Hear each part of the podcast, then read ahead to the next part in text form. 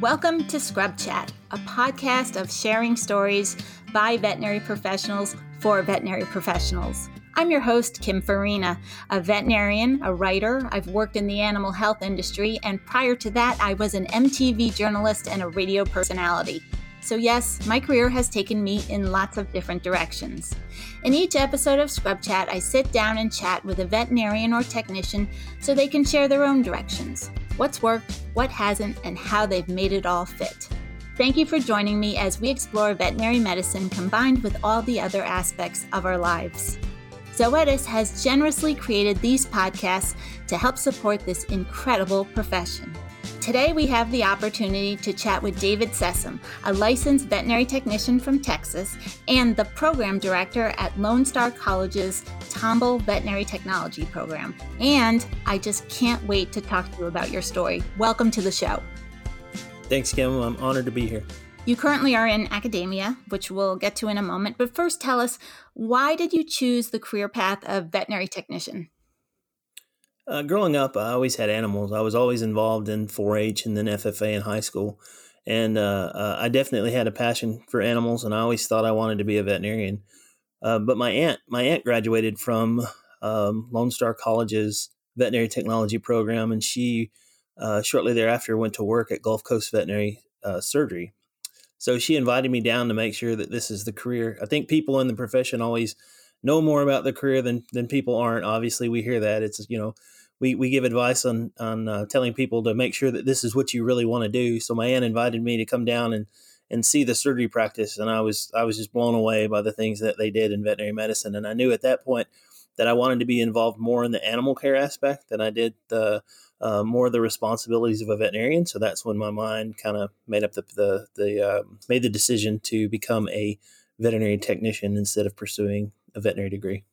And you have a lot of firsts in your career. Like you were the first male to serve as student organization president at Lone Star College's veterinary technology program.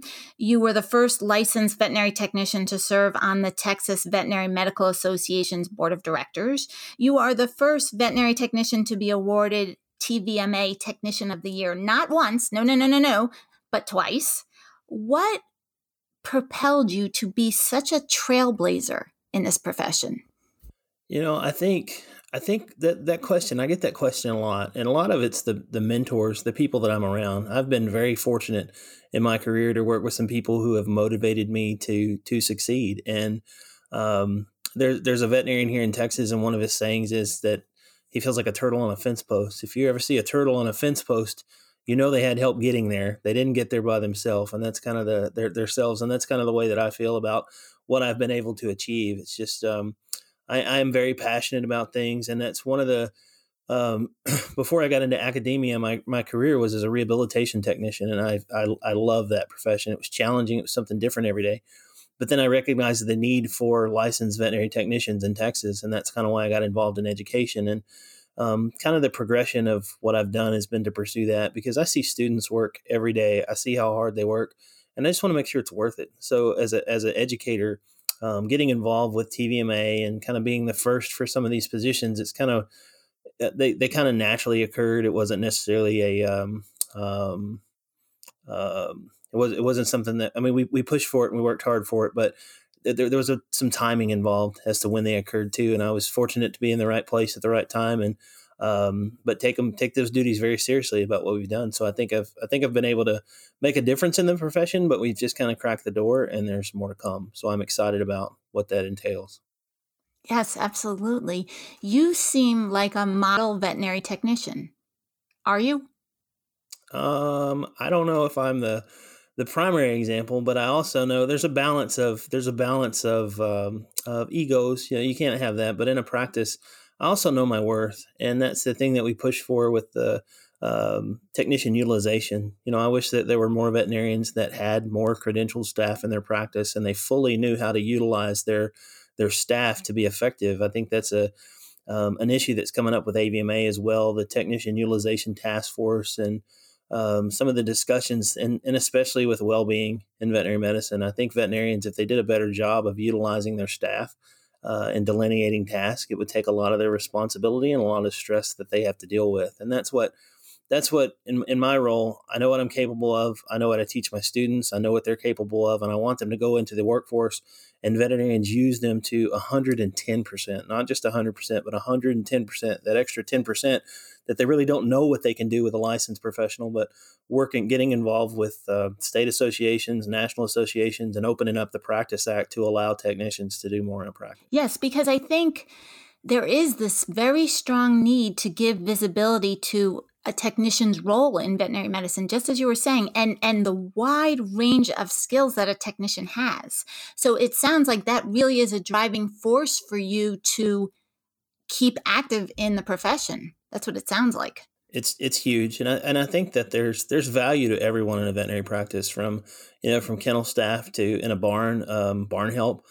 Every one of those individuals are needed but there's a role and there's a place and there's a, there's a there's a, um, a task for everyone, as we say, but some of those tasks for educated professionals and licensed professionals, I think there's ways that veterinarians can utilize um, credential and non-credential staff more with the delegation of tasks, the levels of supervision, and that's kind of what we push for. We see that as the profession of veterinary medicine, and a lot of things that we don't know about in veterinary medicine yet, such as telemedicine, the role for uh, credentialed technicians in that, and I, I think it's huge because uh, especially in rural areas where veterinary medicine is not always accessible to owners. And they, they do. They have to drive a long ways. They also there's also concerns about costs. So I think that there's ways that veterinarians can work with credentialed technicians to be able to provide those services um, in rural areas and also even in urban um, to allow for more accessibility for clients for veterinary care. You also volunteer a lot of time. I mean, you are the chair of the LVT Advisory Committee for the Texas Board of Veterinary Medical Examiners. You serve on multiple Texas Veterinary Medical Association committees. Why do you volunteer your time and brain power? Now, we just talked about that driving force, you know, to, to give visibility to what a technician can do and how to utilize them. Is there more to it as well? I think it's important to be seen and also to be heard. You know, in, in the way that we can do that in these in these these roles that I'm involved in. Um, it's really nice that like like you said, I was the first LVT to be on the board of directors for the Texas Veterinary Medical Association, but to have that seat, but also to be to be valued and to be listened to, and to have a voice for the, the credentialed technicians in Texas, that's that's a huge that's a huge opportunity, and that was something that um, um, it was an election. There were a few people that were that were um, nominated as well, but to win that seat was was um, um, it was it was very humbling. There was a lot because in Texas the um, the board of district seats are broken down by district. So my district is Texas. So I'm, I'm my entire my entire district is the state of Texas. So that's a that's a, that's a big big responsibility. But um, I'm, I'm I'm honored to be in that seat, but I also do feel that I've made a difference, and a lot of that is just being able to have discussions. So when there's there's there's discussion in the in the board of directors meetings, I have no qualms about walking up to the mic, making my comments, interjecting a site too, and I think it's as a as a LVT that that's my job is to um, uh, in that role is to interject the thoughts of how this also affects the paraprofessionals in the profession and not just veterinarians. So uh, and with the the time on the committees, those are where we get more input from the profession. And also on the advisory committee to the state board, that's a big deal when law changes because law changes when they happen, they don't just affect the veterinarians, they also affect the staff in the clinic. So being able to provide some insight to that's been very valuable. Were you nervous when you first started out? Because I'm thinking of our listeners, many of them as new grads in the early career, uh, in the early stages of their career. Was it at first like i don't know if i want to do this or did, did you just feel this was a natural thing for you to do um, it, it felt natural uh, growing up in in uh, 4-h and ffa i was ffa president i did method demonstrations i had some public speaking experience and i was asked to speak one time at the texas a&m veterinary technician conference and i was extremely nervous for that the first time i did it I think it's the same for everybody when you go to do it. You're supposed to give a 50, 50 minute presentation. You talk so fast because you're nervous. It's over in about 25. And you're just like, okay, now what do we do? So the progression from that, I got over that. But also, um, uh, I was asked to speak at a veterinary conference. So to speak to veterinarians about rehabilitation, that was probably the most nerve wracking thing I've ever done in my life. But one of the surgeons that I work for, she said, "Don't worry about it. They don't really know what you're talking about."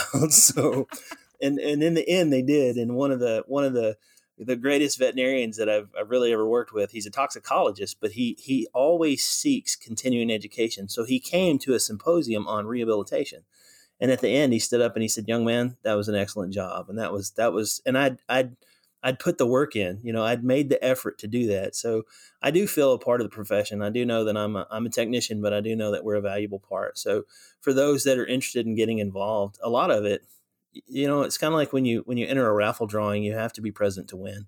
So if you put your name in a drawing like that and they draw your name and you're not there, you're not going to win. So being involved in a committee, the biggest thing is you don't necessarily have to go in and be the committee chair at first. Just be present. So if you show up, you win. I love that. You show up and you win. Absolutely. Well, you mentioned um, a conference, and I, I want to talk about that for a minute because you do a lot, David. And I imagine you do this not because you don't love your wife and your new baby. Uh, in fact, you likely have a lovely wife because I believe you met her at an equine veterinary conference. And so I was curious, eh, like, did you say to her, "Hey, baby, let's take our equids and ride off into the sunset, like something smooth like that? Uh, not exactly. Not exactly. We'd actually worked together at Texas A&M, but we kind of met at the conference, and I was in charge of. Uh, I was I was assisting with one of the wet labs for the conference, and she got lost. So she had texted me and asked for directions, and then we kind of went from there. But she's also a licensed veterinary technician, so um, it makes it nice, and it's also probably one of the things I'm most proud of is what I've been able to accomplish in the profession, but also kind of be an example for my son. So, you know, to, to give him a good example to follow. So, um, you know, she's with me as many continuing education events as we can go to. And, and it's kind of, it's kind of shifted gears as I look at the profession. And I think as people mature, you kind of look back and there's, there's a lot more involved in, in kind of what you're doing. And, in the past, I've I've been fortunate enough spoken at the American College of Veterinary Surgery, their their meeting. I've done uh, the Western Veterinary Conference. I've done some really big conferences speaking about rehabilitation. But now, in the uh, next month, actually, we're speaking at the Texas Veterinary Medical Association meeting on the wellness track about utilization of technicians. So I'm okay with where we're at, kind of being out of the spotlight, but we're making a difference in the profession, and we're helping veterinarians, especially with with the suicide rates and things. And and you know, um, technicians don't necessarily harm themselves as much as veterinarians do. They just quit. They burn out and they leave the profession. So trying to get veterinarians to utilize technicians more to have that job loyalty, but also from an economic standpoint, it helps make it makes sense in a practice to retain your to retain your technicians. So that's kind of our my push now is to educate veterinarians about um, what a credentialed technician is, what they're taught, how to use them, how to use them efficiently, how to retain them, and how to use them to help support your well-being in a practice. Because if you're, you know, if you're if you're there as a as a veterinary owner and you do treatments and you do everything and then you have to stay and do the business part. That's not efficient either, and that's not a good work life balance. So use the people you have and hire the ones that are enabled by the law to allow them to do more in a practice. So that's kind of where our push is now. And again, it's it's kind of more out of the spotlight, but that's okay. We're um, we're making a difference anyway, so that's all right with me. Let's circle back to burnout for a second. What advice would you give to a technician starting out in this career? I think one of the things we see with our students is is to is to go shadow in a clinic and see what it's about. There's more to this profession. You'll hear it a bunch. You hear it for veterinarians as well too. It's it's obviously more than just puppies and kittens.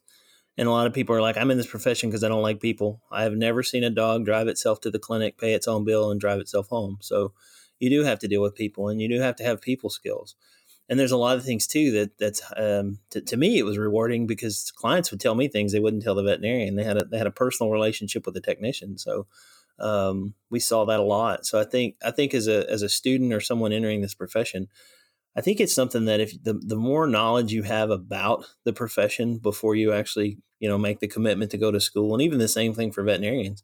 I have I know veterinarians that graduated from vet school and never went to work in a clinic, and actually never went to work in the profession. So um, to make to make sure that this is really what you want to do because there are ups and downs and it's it's pretty stressful but also go to work in a clinic that's going to utilize you to the best of your abilities so if you go somewhere and you know you look around and you see the equipment and it's really outdated and um, they're not practicing contemporary veterinary medicine don't stay there. That's one of the reasons about why you get a license and why you get an education is so you have other opportunities.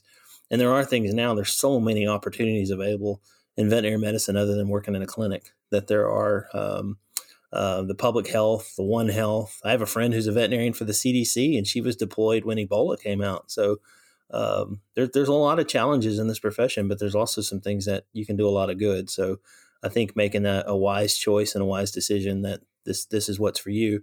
If you do the research before you go in, um, you'll be a lot better off when you come out. I think that's amazing. Yes. And as a professor, as a program director, you have this incredible vantage point because you can see paths being paved, you can see careers blossoming right in front of your eyes. What are you seeing in early career veterinary technicians that you wish they knew? Because self reflection is so hard. So, from where you're standing, what do you see that you want them to know? Well, I think I think a graduate coming out of a school now, even even in a vet school or a veterinary technician program, we're so far ahead than where we were 30 years ago. And the fight we had to get here, the work's been done.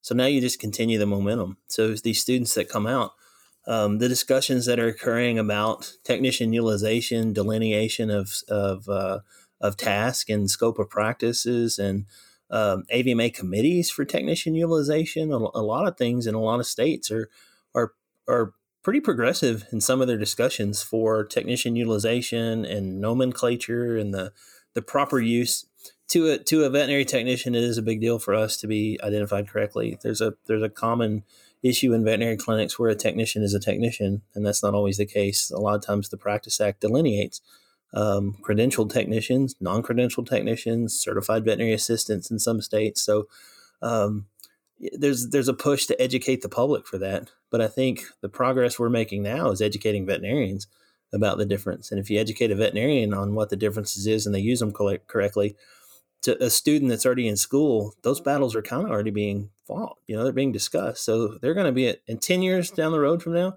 there's going to be so many things that they're going to be able to do that, that we're not able to do now. And I think that's the, um, once they graduate, just stick with it. But you're also going to have to get involved. Don't just go to work and, and go to work in a clinic. There's so many things that happen outside of your clinic that if you don't pay attention, you don't know what happens. So um, you're going to have to get involved. You're going to have to stay aware you probably should do more things than just be on social media. You know, finding things from joining your state technician association, joining your your veterinary medical association, and following what's happening. Um, you know, most states have legislative actions every two years, and you need to be a part of that. Otherwise, you get left behind. If you just go to work every day, you get left behind. So, at least following it and being an active member is a big part. Let's pull back to a personal level for a moment. We talked about challenges and obstacles. What are a few of the biggest obstacles that you faced in your life and then how did you overcome them? I think growing up, growing up I grew up in a small town. So um, um, I was also a first time in college student, so that that's a big deal. And we look at people. You see some people. There's some. If you read books, there's different books about um, perseverance and grit and there's some things where you, you'll have people two of the same people but one person makes it and one of them doesn't and what what makes a difference it's really that grit it's that that resilience to, to be able to do that so kind of in school um, i never really knew any of that any of those obstacles if i wanted to do something i did it my parents supported me and then when i got out on my own um, like i said when i graduated from tech school i went to work for gulf coast veterinary um, specialist the, the surgery department and then I transferred to Texas A&M, and when I did that, I took a, a, a really large um, salary cut. That was that was a big deal. Plus, I moved away from. I was the first one. I mean, I kind of moved away from home. It was an hour and a half away, but it was kind of a big deal to move up there. And then, um, kind of overcoming that, it was probably the best move that I'd ever made for professional growth.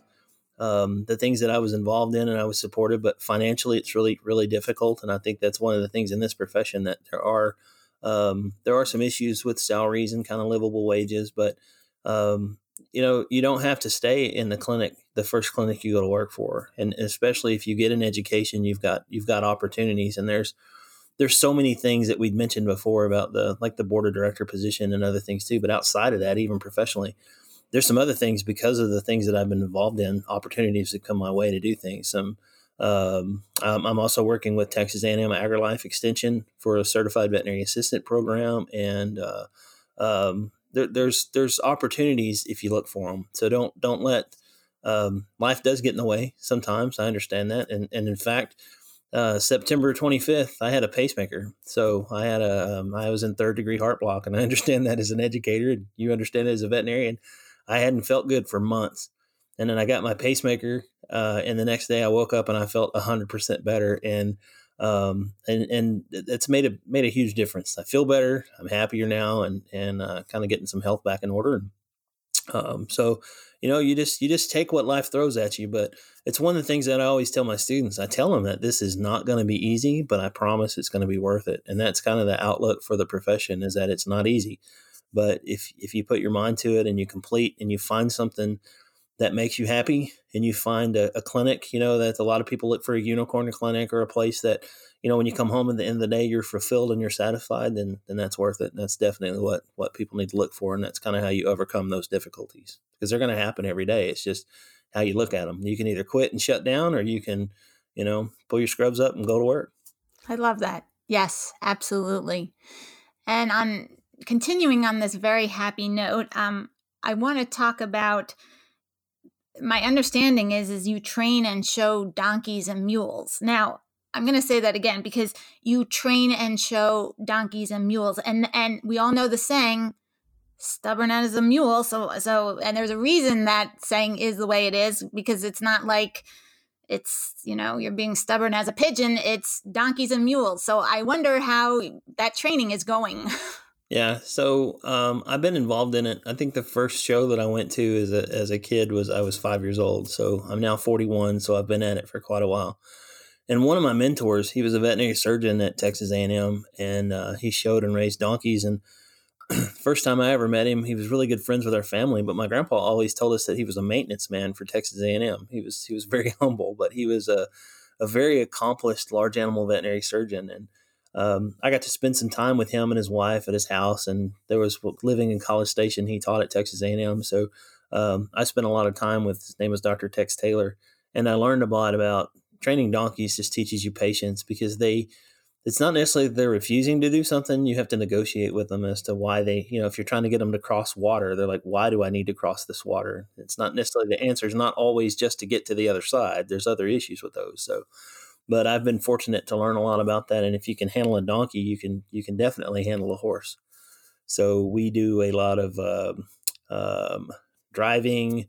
We do the, the, the animals that I have. I don't ride it, but the animals do English. They do Western, and it's been a uh, kind of a fun experience. We go all over the nation doing this. So, and my son actually this past weekend competed at the Fort Worth Stock Show in his first class. It was a Pee Wee lead line class. He's 20 months old, but he walked around the arena and smiled and waved at people. So that was that was pretty fun. That's great. That is fantastic. Yes, and you look very proud as you're telling me that story. That's very excellent. It looks like we're just about out of time, but I always like to end with some stories. If you'd like to share a fun story with us from your years in the trenches, we'd love to hear it. Sure. I think there was always some. Uh, when I worked at Gulf Coast, one of the surgeons that was there, he's kind of known as a as a prankster and there was so many things that we did to each other. When he did arthroscopy, he would he would uh, do, he would he would wear rubber boots to um, um, so that his shoes wouldn't get wet.